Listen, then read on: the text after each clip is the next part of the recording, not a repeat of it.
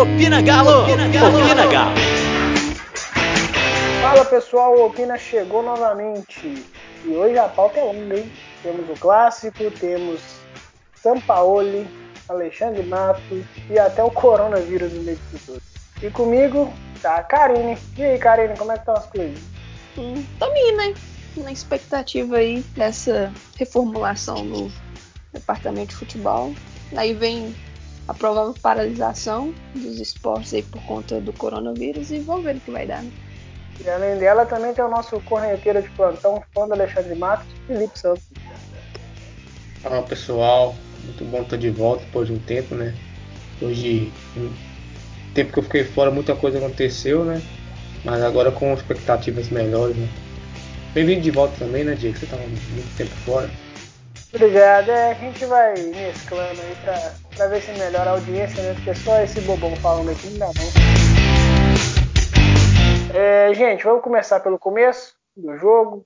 Clássico, uma vitória suada contra, o time da Série B. Karine, o que, que você viu de positivo nesse clássico, além do show da massa? Então, algo que nos últimos clássicos acho que ficou bem evidente era a preparação do Cruzeiro era bem melhor do que o Atlético no sentido de que eles entravam para disputar um clássico como se fosse um jogo da vida. O Atlético entrava como se fosse só mais uma partida, entrava mole e acabava sendo surpreendido, como foi, por exemplo, aquele lá da Copa do Brasil. Mas dessa vez eu acho que foi um pouco diferente. O time estava mais concentrado. Eu acho que também todo o clima que a torcida criou foi contribuiu demais para isso e teve o fator São Paulo. Eu acho que não tem como negar isso. Você saber como que o técnico é exigente, está ali te observando, o início de trabalho. Então, acho que isso também conta um pouco. Então, de positivo, acho que foi isso. A preparação, o time mais ligado, com uma pegada mais forte. Mas e só. Aí eu volto no que o São Paulo falou na apresentação. Foi um jogo de muita entrega, muita vontade, muita raça, mas pouquíssimo futebol. Atlético com peças melhores, mas ainda sem um conjunto. É, realmente, eu imaginava que seria um jogo que a gente poderia ganhar pelo menos de uns 3 a 0 Não imaginava assim 5, 6, 7, nada disso. Mas pelo menos uns 3 a 0 eu imaginava. E terminou o primeiro tempo ali com 1 a 0 O Otero teve uma oportunidade de ampliar, não o fez. E o segundo tempo o Atlético voltou bem mal. Eu realmente em um determinado momento nem acreditava mais que a gente ia conseguir a vitória. Mas é aquela, né? O Otero pega e quando acerta, muito difícil pro goleiro. E conseguiu a vitória. Mas acho que São Paulo vai ter muito trabalho aí pela frente. É, a questão é essa competitividade, né? Realmente, os últimos clássicos foi uma lástima. O que me chama muita atenção é alguns jogadores especificamente. Jair é um cara que cara é muito competitivo, velho. Aquela foto dele encarando a torcida rival é uma coisa maravilhosa. Natan também é um cara muito competitivo, um cara que sentiu a camisa. O Alan, apesar de ter errado muito, é questão de passe simples, principalmente algumas jogadas com o Guga ali, que ele colocava a bola na frente, achava que o Guga ia pegar e não dava, ele tava muito esticado.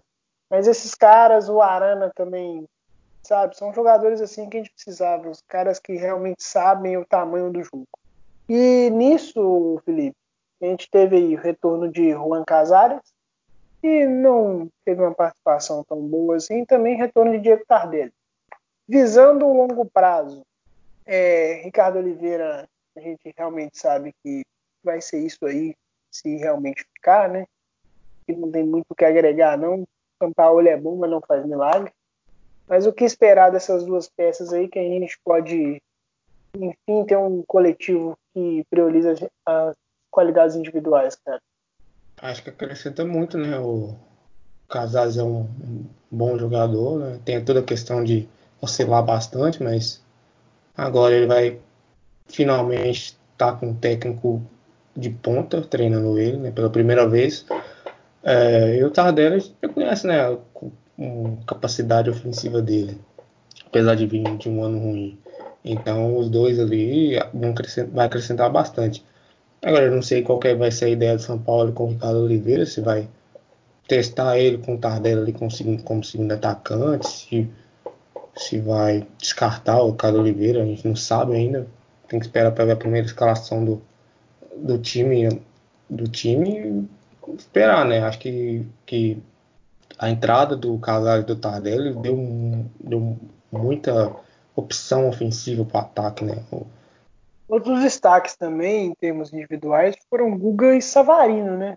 Savarino a gente pouco sabia a respeito, mas é um cara que tecnicamente tende a crescer muito. Você acha que ele realmente vem para disputar a titularidade de vez, ou Karine? Oh, eu gostei dele. No, na verdade, de todas as partidas que ele entrou, um, não demonstrou receio algum de partir para cima e para um contra um, até mesmo arriscar o chute. Ele também deu teve uma boa finalização que o, o Fábio fez uma defesa no cantinho. Ainda estava 0 a 0 se não me engano. E eu realmente acho que talvez possa ser a melhor herança que o Dudamel deixou no Atlético. Tipo assim, você olha o Otero, porque agora tá tendo todo aquele ânimo pelo gol que ele fez e pela forma como ele costuma se portar em clássicos. Mas eu não vejo o Otero, pelo patamar que o Atlético ao menos almeja alcançar, eu não vejo ele sendo um titular, não. É, então, assim, você pega as peças que a gente tem hoje para jogar pelas beiradas, Marquinhos, Otero, Savarino, porque o Tardelli eu acho que muito complicado ele jogar pela, pelas laterais, ainda mais como o futebol é hoje, né? Muito físico, você precisa o tempo todo ir para o ataque, recompor e tudo isso, e pela idade dele, eu acho que ele não suportaria 90 minutos dessa forma. Então, dentre as opções que a gente tem hoje, eu nem estou contando o Johan, porque eu não sou muito fã do futebol dele, não. Ou a falta, né? Então, eu acho que hoje seria Marquinhos e Savarino. Mas aí, se chegar o Guedes, aí pode ter uma mudança. Mas o Savarino me empolga. E ele, o Google, acho que ele voltou melhor da seleção do que antes. Talvez seja a melhor, melhor fase que ele está apresentando foi esse início de temporada. O Mailton, sabe lá Deus por quê, jogou muito bem quando foi acionado, sumiu de repente, o Patrick reaparece é, como opção de banco, mas eu acho que essa é uma briga muito interessante, Mailton e Guga, porque o Guga ele é mais técnico, ele consegue jogar ali pelo meio, e o Mailton, ele é um cara mais explosivo, de um bom chute, de um bom passe também. Vale lembrar que nos jogos que ele atuou, ele fez gol e ainda os cruzamentos dele foram muito bons, resultaram em assistência. Então, assim, na lateral direita acho que a gente está bem servido. E só que tem aquela, né? Pelos burburinhos que circulam, o Atlético conta com a venda do Guga no meio do ano. Então, talvez não seria tão interessante é, do ponto de vista esportivo, é óbvio, mas econômico, quem sabe, né? Mas são duas peças que eu acho que tem tudo para esse ano encaixar. Na verdade, eu acho que tantas peças interessantes que a gente tem e que só conseguem demonstrar algum futebol individualmente, tem tudo para crescer esse ano com o São Paulo, porque, em tese, ele potencializa as individualidades e vai apresentar um conjunto para o Atlético. Porque talvez, sei lá, qual foi a última vez que a gente teve um time, um, uma equipe mesmo entrosada, que trabalhasse bem a bola, que soubesse o que fazer com a posse da bola. Então, nessa, se você pegar os últimos anos, muitos jogadores que não renderam o esperado aqui, eu acho que passa muito por isso. O Atlético meio que ser um amontoado e o cara ter que se virar individualmente. Então, assim, desde lá atrás, com o Rabelo, Gabriel, eu sou, não sou tão assim, mas, por exemplo, o Rabelo, Jair, o Alan, o Gugu, o Arana, todos eles, o Casares, até mesmo o Marquinhos, eu acho que são caras que podem crescer muito com o São Paulo, e aí eu espero um, um retorno, primeiramente, esportivo, né, com títulos, e depois com vendas, que a gente sabe como é que funciona o futebol brasileiro. É, e o interessante é, você citou alguns jogadores aí, a gente pode fazer uma espinha dorsal e o resto tem uma disputa de posição, né? Você tem, por exemplo, o Rabelo sendo absoluto na zaga, acho que isso não tem discussão, né? O, começou aquela palhaçada dele como reserva do Hever e o Gabriel sendo titular. Acho até que o Gabriel tem um começo de temporada bem interessante. É uma dupla de zaga que me agrada. Não, não vejo é, o Hever melhor do que o Gabriel, muito menos o Rabelo, né, por razões óbvias. Então, assim, mas a gente tem aí, por exemplo, Guga, Rabelo e Arana, sendo a base da defesa ali. A gente não sabe qual, qual vai ser a do Rafael e do Vitor, né? Pelas questões físicas do Vitor, a questão do São Paulo priorizar um goleiro tem uma qualidade técnica maior, coisa que o Vitor não tem, né? Então a gente tem Você aí tem dúvida no gol?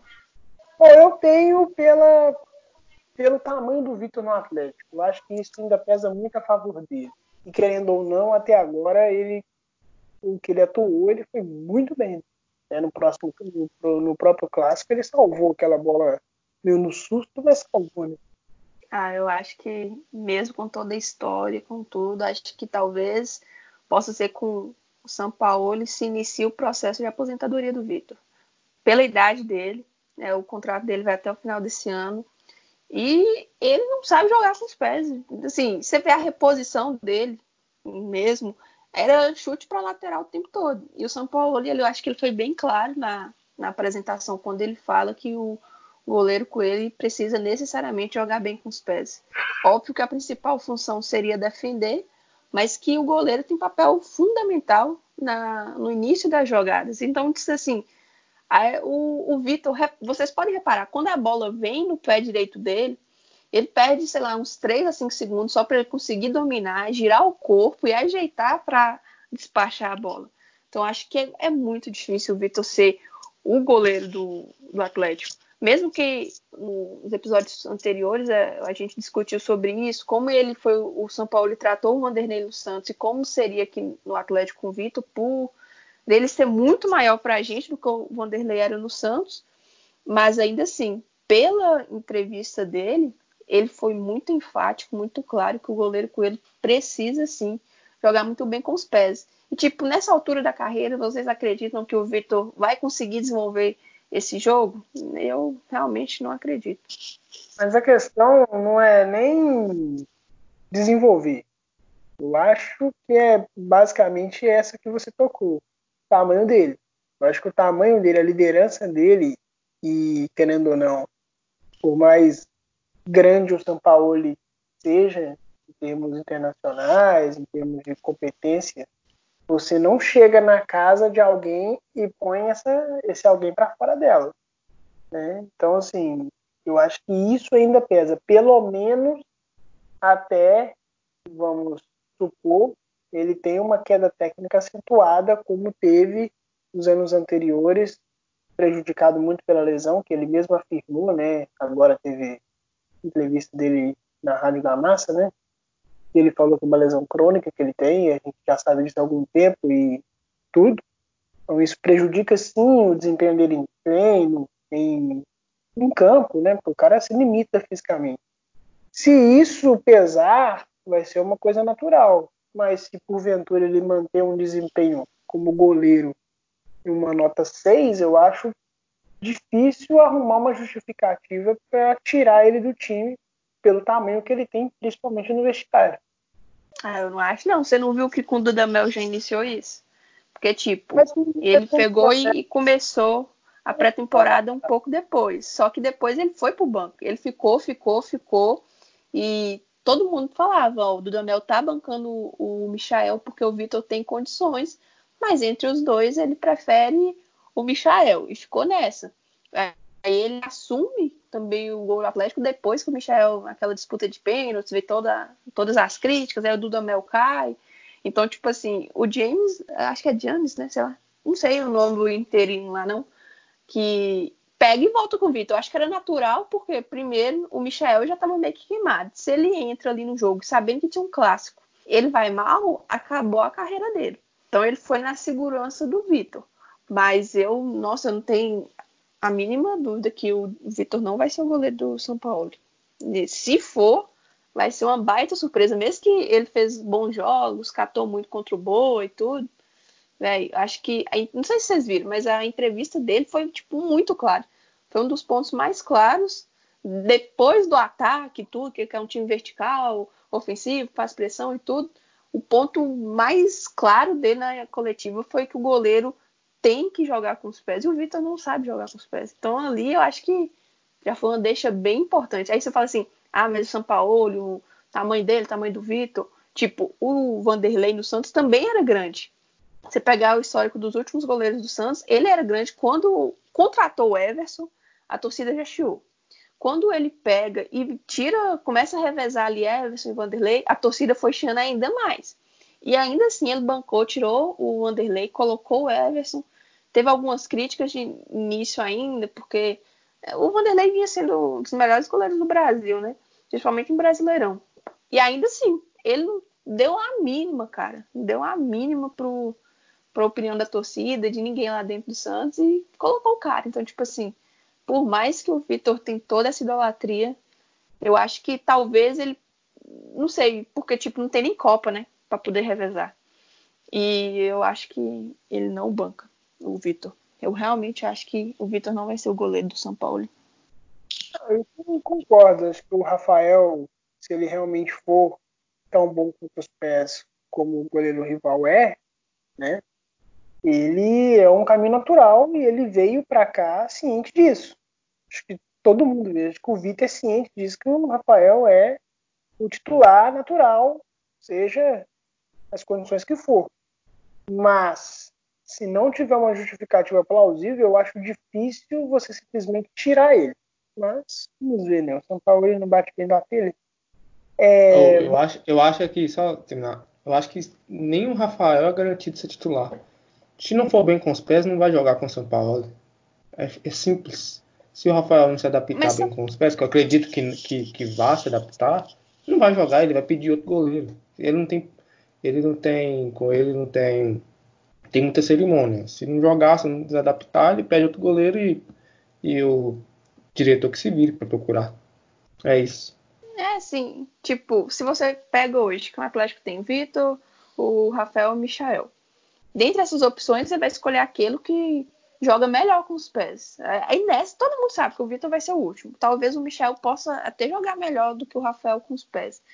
Mas eu acho que ele vai no, no Rafael. Aí você fala assim: ah, mas você vai ter que ter o, algum motivo, assim, alguma coisa para justificar a saída do Vitor. Eu acho que já tem. Ele não sabe jogar com os pés, entendeu? Mesmo diante de tudo, é, ele já tem a justificativa dele. Por que, que o Vitor não joga? O Vitor não sabe jogar com os pés. O meu jogo passa é, primordialmente pelo goleiro jogar bem com os pés para iniciar a construção das jogadas. Então, se ele não joga bem, como é que eu vou iniciar? E já começa quebrando o trabalho do início. Mas, ah, mas, você, mas, você simplesmente tirar ele sem ele apresentar um déficit técnico, eu acho isso um absurdo. Eu acho que ah, não. Eu não acho não, velho. Ah, tipo, não, não justifica, cara. Porque ah, primeiro, quando você, você contrata o São Paulo, você já contratou ele sabendo disso. Sabendo que mas, ele precisa de um goleiro assim e sabendo essa, o que é que ele fez no Santos, velho. Acho que essa, é O Vitor é a, hoje, talvez, ele é a principal liderança do grupo. E. Acho que símbolo, não liderança. A liderança ele é. Não tem. É. Ele é o maior símbolo hoje do Atlético. Por mais que a gente ache que é uma. que ele, Leonardo Silva, sejam lideranças passivas, né? É, é um cara que representa no vestiário, isso não tem como negar. O Ricardo Oliveira também, tudo. Mas eu concordo com tudo que você fala. Eu também acho que o Rafael tem que ser o titular.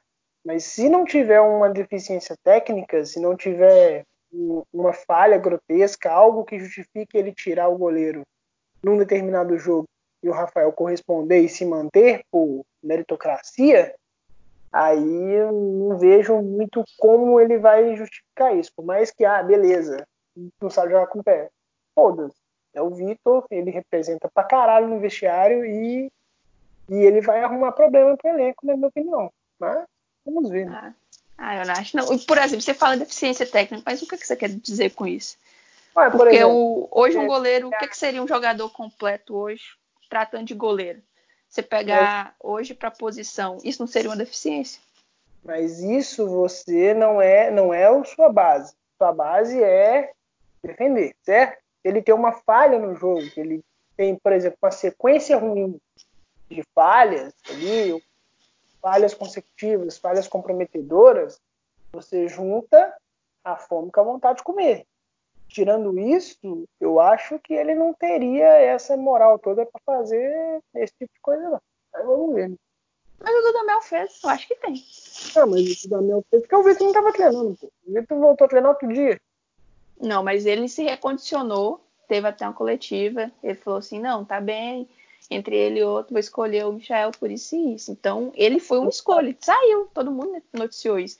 Então, acho que, tipo assim, entendo o que você tá querendo dizer, mas eu acho que não seria algo que justificasse a manutenção do Vitor, porque quando você contrata o São Paulo, você contrata várias ideias que você já sabe. Por exemplo, o Dudamel. Você contratou o Dudamel, mas você sabia que ele gostava de usar a base, tá? Mas você não sabia se o Dudamel gostava de um goleiro que jogasse bem com os pés ou não. Você não sabia se ele gostava de laterais mais ofensivos ou defensivos. Você não sabia se ele gostava de um time que fazia pressão ou era um time que né, começasse a marcar mais pela linha ali do meio de campo. Então, sim, você contratou um treinador basicamente por utilizar a base. Esse foi o meu ponto de vista sobre o Dudamel. O São Paulo, quando você contrata ele, você contrata uma série de coisas que você sabe que ele vai fazer. Que você pega toda a carreira dele e foi sempre assim. O que, que é isso? Time ofensivo, time que pressiona demais o adversário ali no campo de defesa ainda, time vertical, um time que precisa de meias muito habilidosos e pontas também para poder abrir o campo. É, necessariamente um goleiro que saiba jogar com os pés, é, zagueiros que sejam rápidos e tenham um bom passe para quebrar linhas. Então, tipo assim, são coisas que você já sabe. Tanto é que já saiu a notícia de que ele quer um outro zagueiro, já saiu a notícia de que ele queria mais um meio e dois atacantes, se eu não me engano. Já saiu hoje a notícia também de que ele quer um, um volante que saiba jogar melhor, tenha uma saída melhor, porque o Alan e o Jair têm essa característica, mas eles atuam melhor como primeiro volante. Então ele estaria em pro, à procura de um segundo volante, vamos dizer assim. Então acho que quando você contrata ele, você contrata uma, uma bagagem assim já conhecida por todo mundo, entendeu? Então, você, levando em consideração a idade do Vitor e ele tendo contrato até o final desse ano e esses problemas que ele vem tendo nos últimos tempos, por ordem até mesmo dessa lesão, eu acho que isso tudo foi pensado. Talvez quando o Atlético. Não estou falando que ele não vai jogar no ano, mas ser o goleiro, não vai ser. E, tipo, é, mesmo que ele não tenha falhas, ele, eu acho que naturalmente ele vai para o banco. É só questão assim do Rafael se recondicionar, porque ele estava treinando sozinho. Então, eu acho que ele se recondicionando, estando 100% fisicamente, ele vai jogar, roubar a vaga do Vitor a menos que ele comece a frangar. Aí talvez a história mude. É. Vamos deixar a dor de cabeça por Jorge Sampaoli. É, vamos falar do que mais, gente? Vamos falar dele então, né? Do, do nosso glorioso técnico.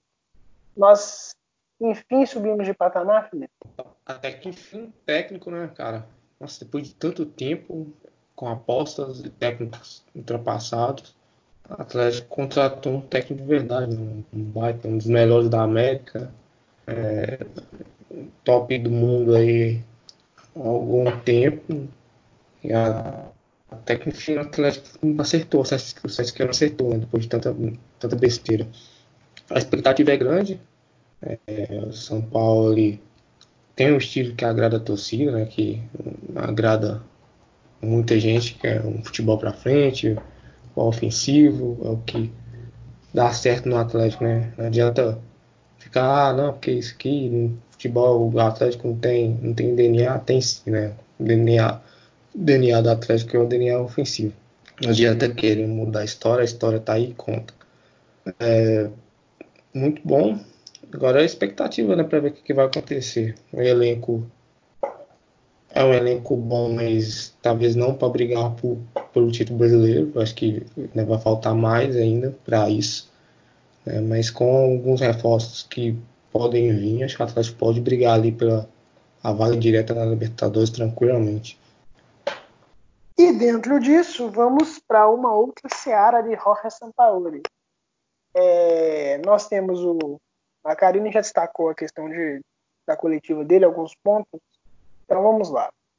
Ao mesmo tempo em que ele fala o que a torcida quer ouvir e que ele realmente demonstra que é a questão de jogar para frente, um time que não tenha medo de ser agressivo, ele também eu vi recentemente no Twitter, não lembro quem, não lembro quantas vezes, mas se eu não me engano, ele repetiu pouquíssimas vezes o time titular no Santos.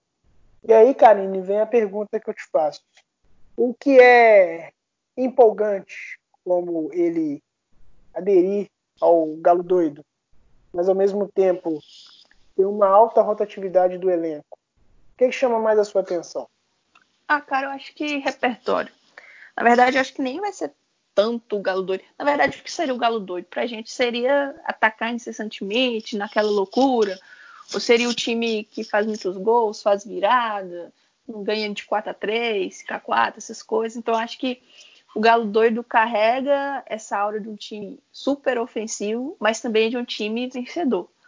Então, assim, acho que naturalmente, se o time começar a ganhar, como foi ali em 2012, 13, 14, nem estou falando em questão de títulos, mas de sequências assim de vitórias, aí vai vir essa comparação, mas eu acho que é, taticamente são propostas bem diferentes a dele, para do Cuca e o finalzinho ali com o Levi na Copa do Brasil.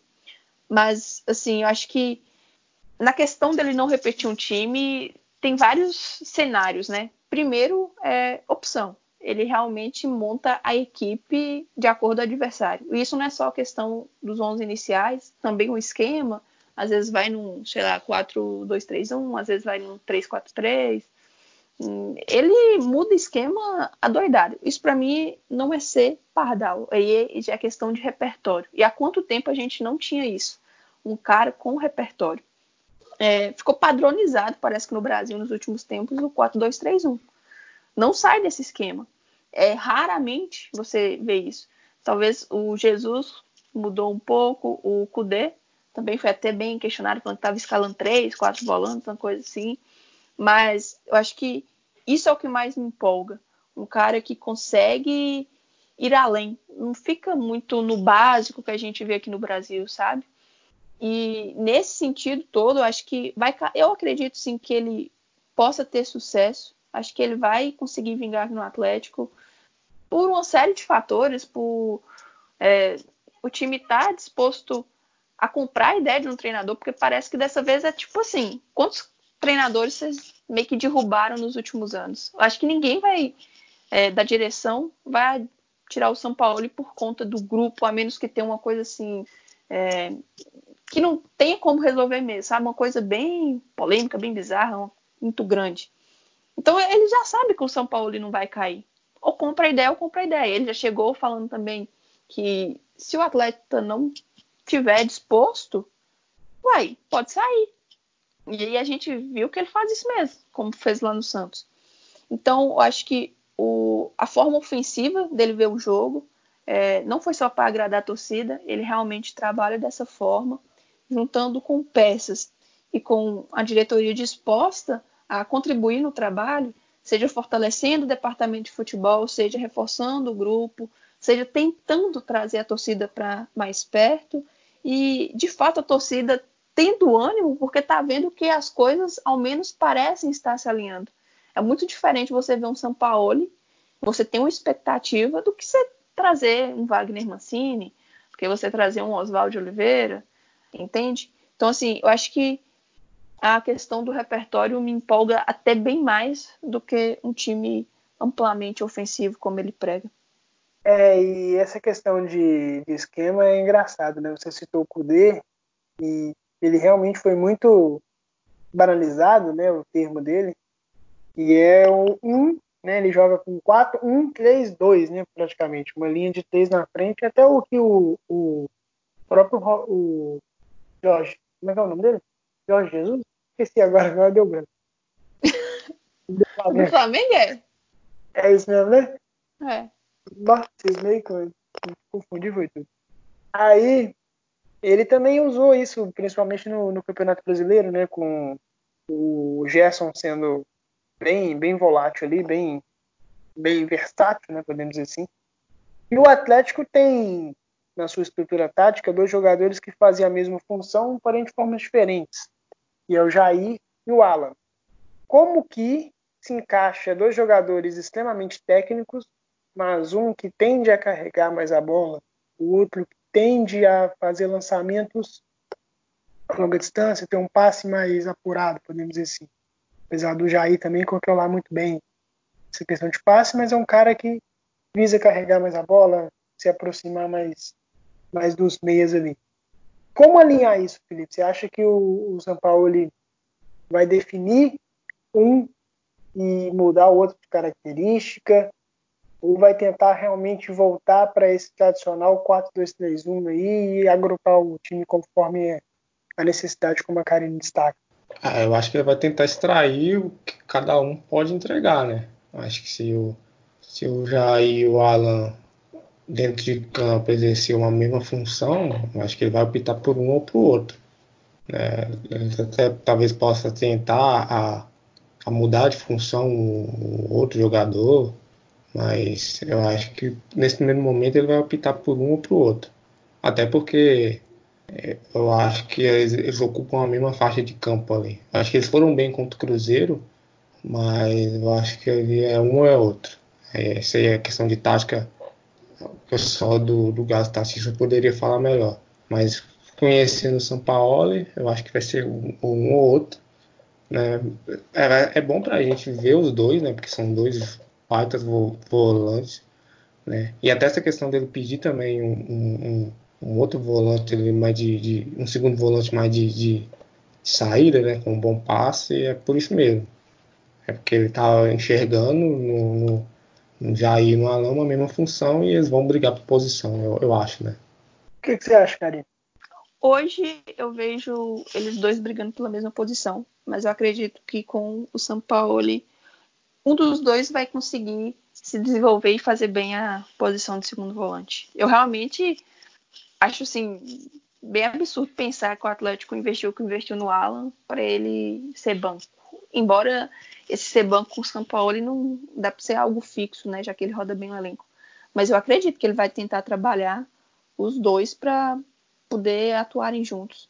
Porque hoje é, é realmente, é como o Felipe falou, eles atuam na mesma faixa. Então, tipo assim, se o Jair joga de primeiro volante, ele se destaca mais no jogo do que o Alan. Se o Alan é recuado e o Jair é adiantado, o Alan destaca mais eles foram adaptados naquela posição.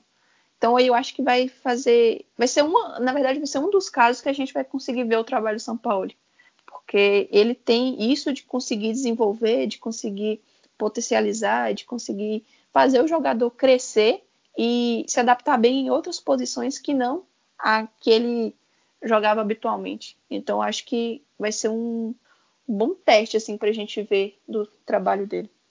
É, e nisso eu acho que o Alan vai ser esse cara que ele tem de se adaptar em outra função. Acredito eu que ele possa avançar um pouco até para fazer uma distribuição ali. Acho que, na minha opinião, né, o Felipe gosta quando eu falo isso. E o meu tripé seria Natan, Jair e Alan né, o Jair mais recuado ali com o Nathan pela direita, o Alan pela esquerda, até para a gente ter duas opções de saída com dois laterais avançando, que é o Guga e o Arana, a gente teria ali um balanço interessante. Então, eu acho que a base seria essa.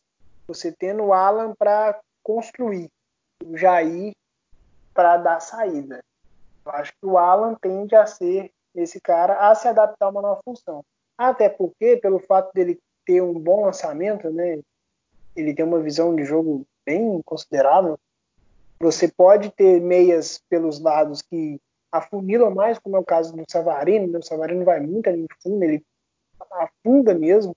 Isso é muito bom. O próprio Guga também, né? A gente viu isso muito no jogo contra o Cruzeiro, que vai afundir, que vai abrir muito. Então, tendo um cara que saiba, que saiba dar esse esse corte para até mudar o adversário, o adversário ser pego de surpresa na marcação, é muito interessante. Então, vamos ver. Vamos ver também qual vai ser a real função do Casares. Né? Vocês enxergam o Casares no São Paulo em que posição, Felipe? Acho que ele vai voltar a ser um meia central? Ele vai circular? Como é que acha que vai ser essa adaptação dele? Ah, eu não sei o que o São Paulo pretende para o Casares, mas na minha visão, o Casares tem que jogar na posição que é que ele rende, que é ali perto do gol, ali na faixa central. É, pelo lado ele não rende, já foi provado por um dos técnicos que passou aqui. Então acho que eu, eu fosse, fosse o técnico, eu tentaria o Casares na melhor posição dele, que é ali pelo meio.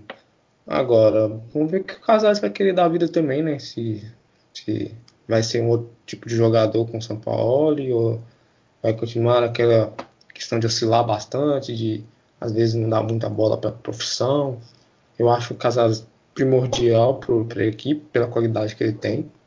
Né? E, é, entendo que a característica dele oscilar mesmo, né? mas ele precisa, com o São Paulo, ser um jogador mais ligado, né? porque o São Paulo é um cara que com ele não tem, não tem muitas palavras, né? Se não render, vai para o banco e se não gostar, nem no banco fica. Então vai precisar ser um jogador diferente do que ele é um profissional diferente do que ele vinha sendo. Mas dentro de campo, acho que tem que colocar na posição que ele rende melhor. Eu acho que ele, das devidas proporções, né? Assim, são jogadores diferentes. Pode até ser ali o, o, o Sanches, né? Do Santos. O Casares até pode ser pela visão de jogo, né? Pelo bom passe, pela boa chegada na área. Então acho que ele pode ser meio que o Sanches assim, do Santos, assim, o Casares. É, é uma visão interessante. Bom, é, já falamos aí do no clássico, já falamos de São Paulo. Vamos falar então de uma coisa que, ao mesmo tempo que gerou uma euforia, é, também teve um desgaste considerável essa semana, que é o novo sócio torcedor. Né? É, o Atlético parece que não, não teve uma estrutura interessante em termos de sistema, em termos de segurança, se promoveu algo que não, que não tinha suporte suficiente para aguentar o volume que eles pretendiam. E você acha que, ao mesmo tempo que gerou um otimismo muito grande, essa, de, essa decepção pode prejudicar as intenções do clube, Karine? Oh, oh, vou falar bem a minha visão mesmo, assim, de ser torcedor do clube, mas não consumir o GNV. Eu nunca fui sócia, mas, assim, pelo que se acompanha. As principais reclamações era que era um, um sócio torcedor basicamente para ter ingresso. É, tinha a questão da, de pontos e tudo, mas que era muito difícil conseguir pontos para trocar por alguma coisa.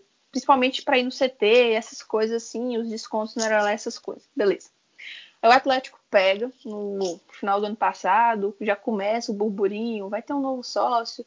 Final do ano o Sete pega e começa a falar, estava baseando no Vasco, conversando, fazendo um intercâmbio ali. Beleza. Então nisso já cria a expectativa. Você vê o Vasco reformulando sócio, você vê o, a forma como o Grêmio e o Inter tratam o programa deles e vários outros clubes é, reformando a modalidade. Então você espera que o Atlético faça algo no mínimo do mesmo nível dos principais sócios torcedores do Brasil. Aí ficou aquele rolô todo para poder lançar, vai eliminação, aí o clima cai, aí contrato Tardelli, contrato São Paulo, vem o ânimo de novo ok. Eu esperava um marketing, uma comunicação, uma divulgação, tipo assim, algo que você viu, você não tem condição de fazer o sócio, mas você quer fazer o sócio. Aquilo assim, tipo, você não precisa, mas você quer. Por exemplo, eu sou do interior. Qual que seria o benefício para mim para fazer um sócio? Eu faria o sócio só por querer ajudar o Atlético. Primeiro porque eu não tenho a mínima condição de ir para para o estádio assistir um jogo. Então, a questão de ingresso para mim seria ineficaz nesse ponto. É, comprar produtos oficiais. É, o valor dos produtos do Atlético são totalmente inviáveis para mim. Por isso que eu não tenho, nunca tive uma camisa oficial e não tenho camisa desde a 2012.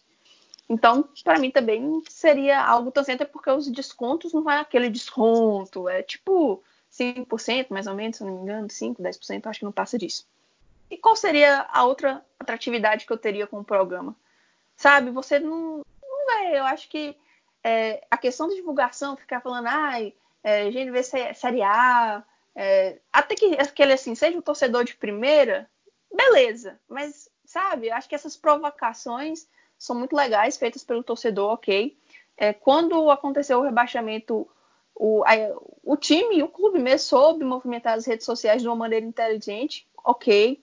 Após o clássico, beleza. Mas para lançar um sócio torcedor, eu acho que não tinha a mínima condição, sabe? A necessidade, na verdade. Acho que você tinha que valorizar muito mais o clube, seu torcedor, do que fazer uma picuinha dessa. Porque pensa, se eles sobem, aí vai meio que perder o sentido o nome do programa. Se a gente cai, perde o sentido do, o nome do programa. Então acho que foi uma bola fora nesse sentido. a questão, o vídeo em si até que ficou bacana, mas eu esperava algo diferente, sabe? Sei lá, talvez um trailer que é, contasse é, a história do clube, alguma coisa nesse sentido. É, depois você fizesse aquela propaganda com os torcedores, achei bacana, o carinha lá do que fica rindo e o outro lá que imita o galo, bola dentro. Mas no sentido do programa em si, eu só vejo de positivo o, o valor. Eu que sou do interior, qual a atratividade que eu tenho para poder assinar? É, uma pessoa que mora em outro país, qual a atratividade que ela teria em assinar? Eu acho que uma pessoa, por exemplo, que queira mais benefícios, que queira contribuir com mais de 30 reais por mês com o clube.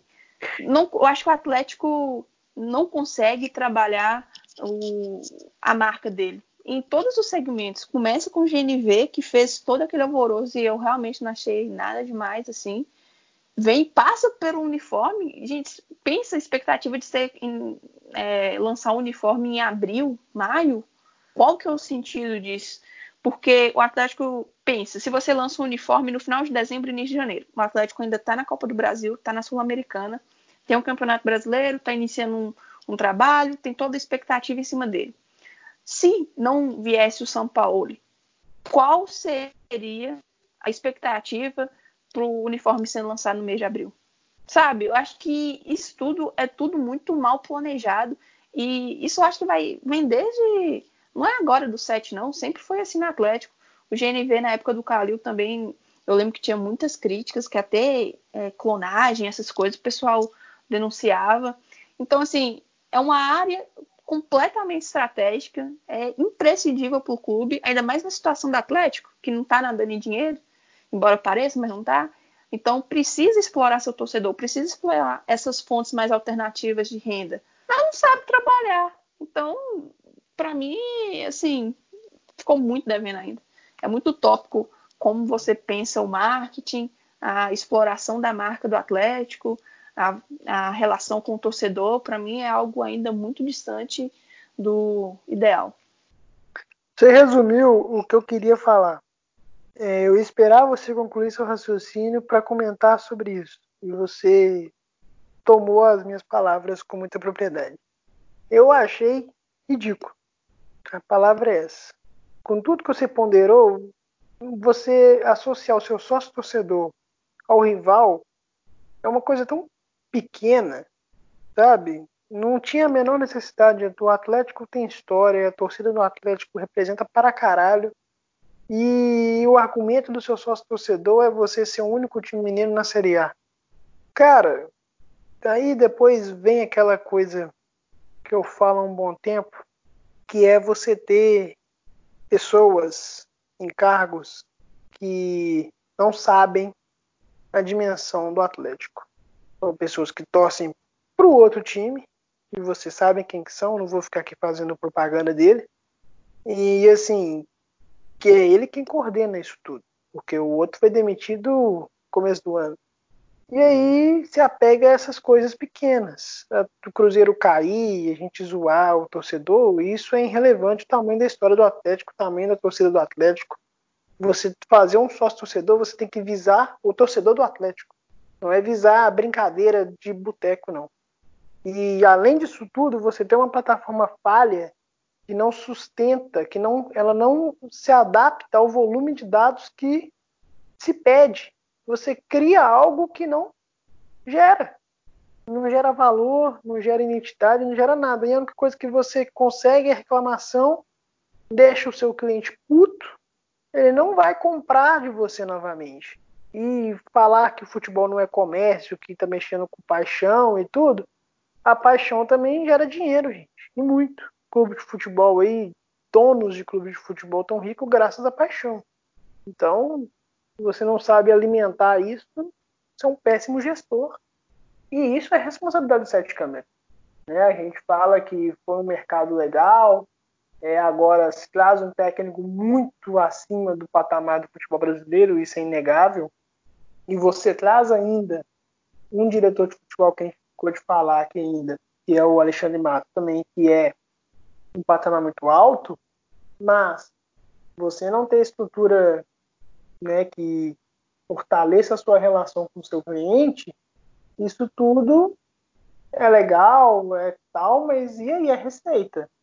Como é que você vai cobrir o rumo das eliminações? Como é que você quer fidelizar um torcedor para a Arena MRV ser construída e você já ter uma boa base ali, que você vai ter pelo menos 20, 30 mil ingressos todo, todo santo jogo, e você ter uma base ali de receita para você saber como que você vai provisionar o seu, seu gasto com o pessoal, quanto que, qual vai ser a projeção de ganhos durante o ano, um orçamento melhor. Isso tudo é administração, gente. E isso é futebol. Então, ou a gente melhora isso aí, tem uma visão mais crítica das coisas, ou vai ficar uma coisa muito pequena e o Atlético não merece, não é, não deve ser tratado assim. E, por fim, antes da gente encerrar o programa, vamos falar do Alexandre Matos, né? Tá aí. Foi uma negociação que surpreendeu, Felipe? Surpreendeu todo mundo, né? Ninguém imaginava que o Alexandre Matos seria o diretor do Atlético. Eu até mesmo um dia parei e, e para pensar assim, então quem, quem que o Atlético vai contratar de diretor? Né, pensei no, no Pelaipe, no, no, Marco Aurélio não imaginar quem seria, né? Aí de um dia para a noite surgiu o nome do Alexandre Matos dentro do Atlético. Eu gosto, né? Apesar de muita gente achar ficar com receio, né? Eu acho, eu concordo também, né? Que o Matos nos últimos trabalhos ficou marcado por gastar demais, né? De, no Palmeiras é, praticamente dobrou os gastos com o futebol depois da chegada dele. Então eu entendo o pessoal ficar com receio e tudo sobre as finanças do Atlético, mas eu acho que o profissional se adapta ao que tem. Eu acho que o Alexandre Matos vai se adaptar à realidade do Atlético. É um baita profissional, é um cara que conhece o mercado, é um cara que, que se, tem, se o Atlético precisa trabalhar com pouco, eu acho que é um cara que é o ideal, porque é um cara que pode ser criativo no mercado, né, por ter essa abertura, por ter essa facilidade de negociar. Então, e é um cara muito grande, de muito, um currículo muito bom. Então, acho que é, desde o Maluf é o melhor que a gente tem, sem dúvida. Né, e vamos ver como é que vai ser também a relação dele com o São Paulo. Né, então, acho que aqui no Atlético, pelo menos enquanto o São Paulo for técnico, não vai ter aquela coisa de contratação baseada, porque as contratações vão passar por um, por um crivo do São Paulo, então ele vai avaliar e vai, e vai dizer se quer ou não. Então acho que tem essa, essa coisa também aqui no trabalho do Atlético. E é isso, acho que o Atlético não acerta e muito, acho que desde 2011, quando o Fumalo chegou, né? É o melhor corpo técnico que o Atlético tem, né, de diretor, técnico, é o melhor em muito tempo, então muito bom a chegada dele. E para completar, algo acrescentar sobre o Alexandre Matos, Karine? Ah, eu tenho duas visões dele. Um lado otimista, porque por onde ele passou, ele foi campeão, seja da Copa do Brasil ou do Brasileiro. Mas, por outro lado, quando ele saiu dos clubes, ele deixou meio que uma herança maldita no, no sentido financeiro. Ele chegou no Palmeiras quando o clube já estava praticamente, praticamente reestruturado e estava pronto para fazer grandes investimentos.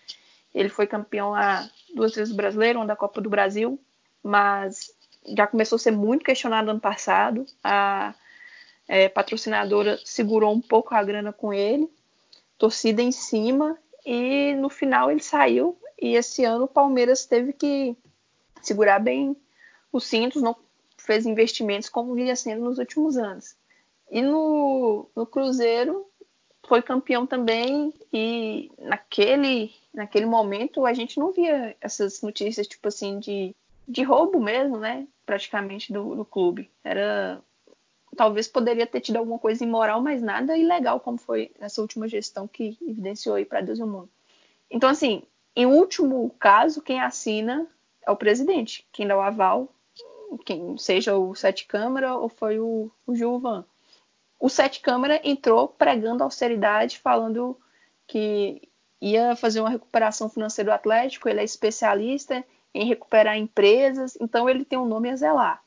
E ele dá uma entrevista falando que não vai cruzeirar. Então eu, tipo, eu quero me apegar meio que um pouco no desespero na situação financeira nessas duas falas dele. Ele é um advogado de renome, ele tem um, um patrimônio assim a zelar, né? O nome dele, as empresas dele. E ele falou, ele, o discurso do Sete Câmara, todo o mandato dele foi baseado em quê? Eu vou recuperar o Atlético financeiramente, eu vou organizar a casa e vou deixar um clube saudável, porque eu não penso no Atlético só para mim, mas para meus filhos, para os meus netos e tal. Isso foi, essa foi a fala dele e foi em cima disso tudo que ele conseguiu meio que, é, em algum momento, algum apoio da torcida. Então, assim, é um, ninguém discute que ele é um baita dirigente, um baita diretor de futebol, e talvez depois do Maluf, um cara que chega assim com, com sei lá, como é que fala? Com nome mesmo, sabe? Com peso, com respeito do mercado, porque depois do Maluf a gente veio o Rui Costa aí, mas tipo assim, nenhum nome, né? O nome que ele tinha era que quando ele saía dos clubes, os clubes ganhavam. Então acho que essa reformulação é importante, é, mas eu acho que tudo tem que ser muito bem pensado. Tem essa questão dos patrocinadores e tal, mas é aquela. Eu estou tentando me apegar na questão da responsabilidade financeira nas falas, em todo o discurso que o Sete Câmara montou nesse tempo e todo o patrimônio que ele tem a zelar. Mas é completamente discutível que ele é um grande diretor de futebol. É, vamos ver qual, qual vai ser essa política, né? Eu realmente espero que a tal responsabilidade que o presidente tanto cita, ela seja usada. Mas vamos falar de futebol aqui por enquanto. Sobre futebol, vamos falar então das últimas especulações e negociações. O Atlético acertou a saída de Maidana e Bruninho, que, segundo o Felipe, deixaram um buraco enorme no elenco do Atlético por toda a capacidade técnica que ambos demonstraram até hoje. Palavras do Felipe hoje, tem um print no grupo, não é não, Felipe? tá de brincadeira. É, além deles, que foram para o esporte, para o empréstimo, para alegria geral da nação, vamos também de algumas especulações. Segundo a grande mídia, o Jorge Sampaoli pediu Lucas Veríssimo no Santos, especulou também o próprio Sanches que o Felipe citou aí, mas aí eu acho que já é uma mais cavada do que interesse mesmo. E dentre os nomes aprovados pela diretoria e que conta com um apoio legal do Alexandre Matos pelo histórico que ele teve na negociação entre Atlético, Palmeiras e Shandong Luneng, Jorge, é, o Roger Guedes, que talvez aí foi o grande expoente ofensivo do Atlético nos últimos dois anos, né, tirando o Robinho aí talvez. Tem que dizer se o Roger Guedes chega, Lucas Veríssimo chega, temos aí, talvez, esperando que o Careca dispense o Patrick, pelo amor de Deus, né? Ao que parece, só, só depende da aprovação dele. E que a gente faz com essas especulações, Karine? Chegar a entregar as taças, né? Mas eu acho muito improvável que o Veríssimo chegue. Qualquer jogador do Santos, na verdade. Por todo o desgaste que aconteceu na situação do Soteudo, embora eu não ache que o Atlético fez nada de errado, nada demais presidente do Santos, na verdade, ele é bem chiliquento, né? Ele está sofrendo pressão do conselho por impeachment. É, parece que parece não, né? a situação financeira lá também é complicada e ele tem uma relação muito desgastada com os jogadores. O ano passado eles fizeram até um vídeo, dar entrevistas, várias coisas pedindo para ele ir no CT conversar e ajustar, ajustar as questões de salário e tudo, porque estava atrasado e ele não dava as caras. Aí o Veríssimo até deu uma entrevista no último jogo, quando foi questionado sobre essas questões do Atlético, São Paulo e tal, se eu não me engano, pro site A Tribuna, e ele pega e fala que ele só queria uma valorização, que ele já teve várias propostas, o presidente nega, é, recusa, e depois é para mídia e fica meio que ele não entende se quer vender ele, se quer manter ele na equipe, e a situação dele vem se arrastando há alguns anos, e tem jogador que a situação foi resolvida rapidamente. Esse jogador foi quem? O Soteudo. O Atlético foi lá, aí o Santos pega e aumenta o salário dele, coloca as coisas em dia com ele, mas o grupo parece que está atrasado. Então, com todo esse desgaste que se causou com o presidente do Santos é, ameaçando e a CBF e a qualquer outra entidade aí, eu acho que ele não negociou com o Atlético.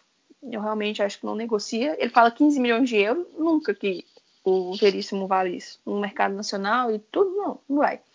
O Guedes já parece algo que difícil, mas talvez mais, bem mais possível do que o Veríssimo.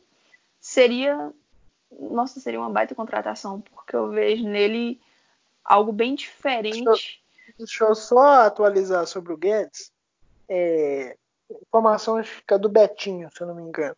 Ele postou ontem de madrugada, não, filha da puta. O povo tudo querendo dormir, ele posta um negócio desse. Um abraço para ele, um grande amigo e ex-vizinho. É, que o Shandong parece que cedeu um pouco a intenção do, do empréstimo, né? Que, que era uma coisa que não fazia muito sentido você pagar o que paga para ele para ele treinar no Criciúma, né? Não poder ir para a China por conta da, do coronavírus e tudo. Parece que a negociação vai ser nos moldes do Arana e que o Roger Guedes abriu mão de um do bom salário que ele tem, né, para vir aqui para o Atlético. Uma parte será o Atlético pagará até o seu teto salarial e depois a MRV ou o BMG, a gente não sabe ao certo qual, qual será a entidade que vai propor essa caridade, entre aspas, né? E assim parece que a negociação pode fluir e eu acredito que até a semana que vem ele deve ser anunciado. Assim, é, eu acho que fica aquela, né? Você quer acreditar naquilo, mas você também tem um pé atrás para não gerar muita expectativa e depois frustrar. Mas se ele vir, eu acho que ele seria ideal. Se o São Paulo quiser jogar com, tipo, dois atacantes, um primeiro, um segundo. Acho que essa função seria muito bacana ver o Tardelli e ele revezando, porque ele é um jogador que não é tão veloz, mas é um cara rápido e que tem uma boa finalização. Ele não é aquele ponta de acompanhar lateral, ficar driblando. Ele é um cara finalizador, não é um centroavante. Eu vejo ele como segundo atacante. Foi assim que ele destacou quando ele estava começando a jogar com o Ricardo Oliveira. Ele foi adiantado e foi assim que ele despontou aqui no Atlético. Seria uma baita contratação, mas essa questão assim de salário e tudo, é, tem que ter muito cuidado também, porque falaram que ele reduziria, mas ainda assim ele receberia no Atlético, tipo, algo superior a um milhão. Não só sendo bancado pelo clube, mas também por investidores. Mas ele tem aquela de não quebrar o vestiário. E essa questão do coronavírus, que por um lado estava jogando a favor, dos clubes brasileiros, no sentido de conseguir é, empréstimos ou negociações em definitivo com jogadores ali do futebol chinês, japonês. É, agora parece não ser algo que seria tão, é, sei lá, preponderante no momento, porque parece que na China, embora ainda tem muitos casos, está meio que contendo o, a parte, o pico do, da, do surto já já aconteceu, e aqui no Brasil a gente está vendo que as coisas estão tá começando agora. Então você pensa, é, vão já noticiaram aí que vão jogar com portões fechados. O próximo passo seria a suspensão do, dos campeonatos, né? Então, tipo, você contrata esses jogadores, o Atlético tinha meio que esse planejamento de contratar para o Campeonato Brasileiro aqueles jogadores de maior nome, até para você bancar salário por um período menor, né? Você vai contratar um cara caro para jogar é, em janeiro para ele ficar jogando mineiro, mesmo que o ideal seria para poder entrosar, mas tem essa questão que a gente também tem que ver lado do clube. Então, você contrata, pensa, você contrata o Guedes, você fecha um elenco ali recheado, aí o campeonato é suspenso. Ninguém tem culpa nessa situação, você vai ter que continuar pagando salário. Você, é, é meio uma situação complicada, sabe? Mas eu acho que é, seria interessante, seria realmente uma contratação que elevaria o patamar da equipe. Hoje a gente a expectativa com o São Paulo é brigar por uma vaga direta na Libertadores. Chegando um, essas especulações, sei lá, um bom zagueiro, o Guedes, um bom volante, eu acho que a gente talvez possa sonhar com algo a mais, muito por conta da, dos outras equipes ali, o Grêmio, o Inter, o Palmeiras, estarem dividindo atenções com outras competições, Copa do Brasil, Libertadores. Então acho que esse seria o pulo do gato para o Atlético. O Felipe falou: se não for campeão brasileiro esse ano, ele nem comemora. O campeão brasileiro esse ano, eu tatuo sete câmeras na testa. Nossa oh, senhora, é um idiota, né? Sim. Pro, oh, promessa é dívida, velho. Promessa é dívida. Depois, se ganhar, se eu não fizer isso, O Atlético tá já é azarado. É, o Atlético Ah, é vocês esqueceram que eu que. Vocês esqueceram que eu que edito o programa, né? Não, vai nessa não. Vai nessa não. Está, ó, que- sério mesmo, eu acho que o Galo não ganha muita coisa. É um tanto de torcedor que faz promessa bizarra e não cumpre nenhuma, velho. Não cumpre nenhuma. Então, gente, com o Felipe tatuando sete câmeras na testa por conta do, do título do Campeonato Brasileiro, se vier, a gente encerra esse programa maravilhoso de hoje. É, meu povo, por hoje é só. Muito obrigado pela audiência. Segue a gente lá, o Pina Galo. Estamos somente no Twitter, mas estamos também no Spotify, no iTunes, no Cashbox, no Google Podcast e mais algum lugar que eu não lembre. Acabou. Um beijo, um queijo, um beijo, como diz a Clara Albuquerque. E aqui é Galo, porra! Opina Galo! Opina Galo!